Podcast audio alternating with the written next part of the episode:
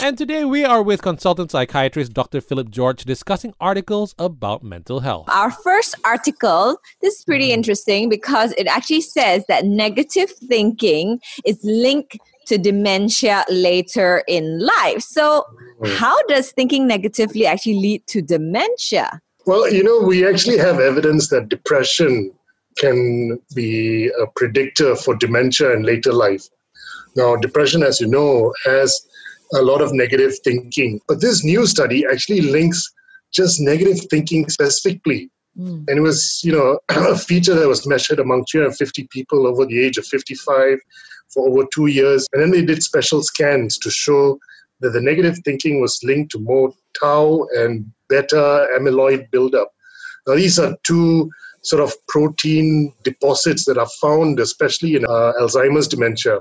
Mm. And it was also linked with memory and cognitive problems.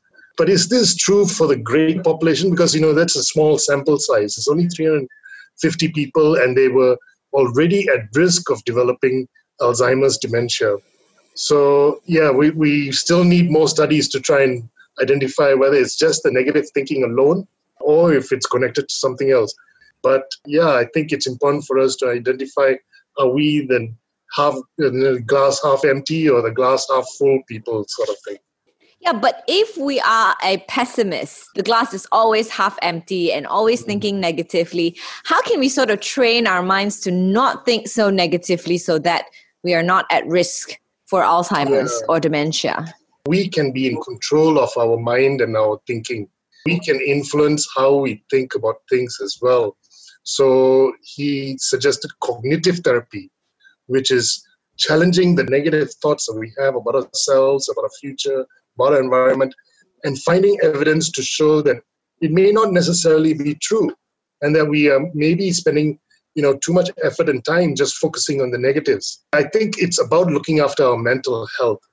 It's a public health issue that everybody needs to identify what are their mental health needs. Mm. and we can train our minds then to become more positive just like you go to the gym and do physical training to train your muscles to be more strong the same thing we can do with our minds 30 minutes a day of cognitive therapy mindfulness meditation coupled with breathing or relaxation techniques and exercise, these can produce significant changes in a short period of time. In fact, in about two weeks, if we regularly do this.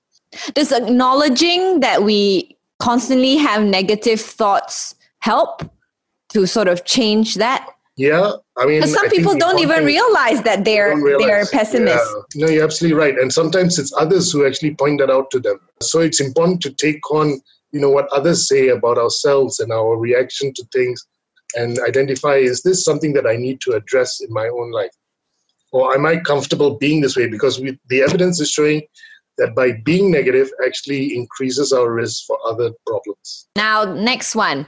We've recently been inundated with news um, of drunk drivers causing harm and death to other road users, and authorities have actually proposed to ban alcohol until this whole matter is resolved. Now, from a psychiatrist's point of view, what is the best way to deal with this issue? Yeah, well, I think it's uh, it's important to be careful not to have a knee jerk reaction to this. It has been highlighted recently as a problem, but it's been there for a long time. And I think we need to identify the prime issue, which is really drink driving, mm-hmm. not drinking. And so the main thing is really enforcement. People who drink drive, I'm sure when they go to other countries where the rules and regulations are so strict and penalties are heavy, they don't even think about doing it. So, you know, if there is strict and consistent enforcement, then people yield and start to follow. Mm. You know, it's similar to the no smoking rule that came in only just recently.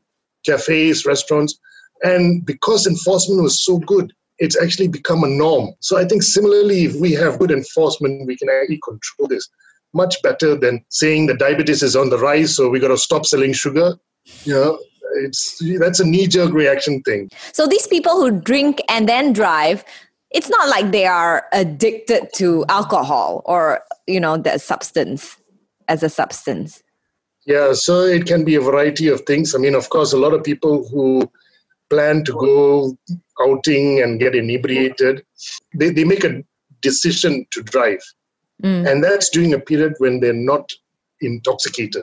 They made that decision prior to actually going, you know, to then get intoxicated. Mm. So, which means they were not under the influence.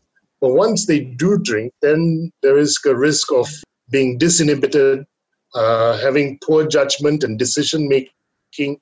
And so, even if they exceed the amounts that are legally accepted, they may make the wrong decision then. Mm. So I think it's important that they understand and be educated that you know if they are planning to uh, go on a night out or something, that they look at alternative means of travel, mm. and you know never consider this as an option. And I think that's what most countries have instilled in the pop in the population. So it's something that we can also instill in people. It, it includes education, it includes strict enforcement as well. Let's move on to our next article. Let's talk about re entry anxiety, doctor. What is re entry anxiety? As we move on to the RMCO, which starts today, it's going to be something that some people will experience. In fact, it's already been identified in countries like France and Spain and Italy. And just like the period of lockdown of MCO, when we experience anxiety over being locked up and not being able to do the other things that we used to do, it's like an adjustment disorder. And here we're moving from, you know, the cozy comfort of our home, then now venturing outside to things that you know can provoke some stress. Some of the factors include that although the spread of COVID-19 is slowing, the virus is still out there. And so many people may be reluctant to, you know, commute or mingle in crowds or be in their workspace with others. But we need to look at it in a different perspective as well. Some anxiety is actually good for us because it can help us to remember to maintain physical distancing, remember to avoid crowded and confined spaces, and to continue to do hand hygiene and wear protective gear. And most of the time, just like with the MCO, the initial anxiety or adjustment takes a while and then we get accustomed and comfortable with it. Now, Doc, is it only anxiety about catching COVID 19 or passing it on to others? I think it's a combination of many things. I mean, uh, some may have risk factors themselves. You know, if you're of a certain age and above, if you have hypertension or diabetes and other risk factors that have been identified as, you know, increasing the risk of contracting the disease, if we already have past history of anxiety or other risk factors for anxiety, that can increase the risk for us as well. And then, of course, you know, moving from a comfort zone that we've built for ourselves into a new normal, that whole thing requires change. And I think that all, all of these factors can, you know, trigger anxiety. So, what can we do to ease this re-entry anxiety? The first thing is again go back to the same things that we employed when we were down in you know the MCO, how to control the anxiety there. Identify what is in our control and what is not. Maintain those things that we started up. You know our daily exercise or mindfulness or meditation or yoga. Maintain them because our anxiety needs all these buffers. I think also re-enter slowly. And if we can discuss this, negotiate this with our employers, mm. and I think if it gets too overwhelming, then we need to maybe seek help, professional help. I think there's no embarrassment or shame in actually looking for help because it will definitely help us to get you know anxiety under control and then give us a better quality of life. Okay, let's move on to our next article all about how physical health and mental health is co-related in that way. They're very closely intertwined. Why do people with mental health issues have a higher risk of falling ill? Well actually it's a well-known fact that people with mental health problems have a higher risk of developing a medical problem in fact we did a study among patients of, of a heart uh, center and those who had heart disease about 50% had high scores on depression scales.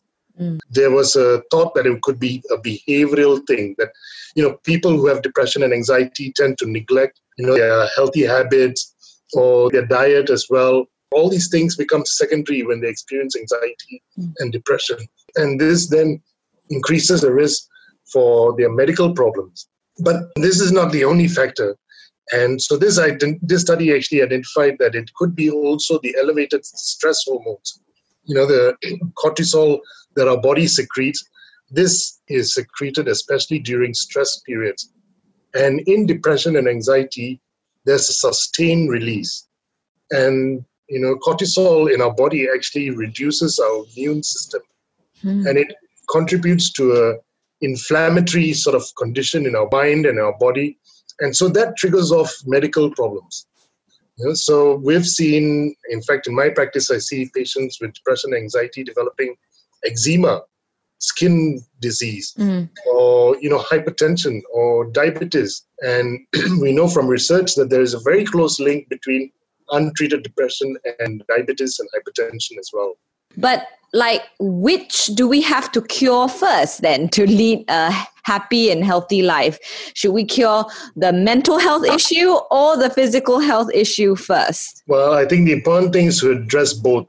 And, uh, you know, from our study that we did with the patients with heart disease, it was identified that if we actually had a multidisciplinary team helping patients like this, a psychologist or a psychiatrist on the same cardiology team, and then identifying mental health issues among them, they had better outcomes. Mm. They had less risk of repeat heart disease or heart attacks, and they had less morbidity uh, related to their, you know, heart condition as well.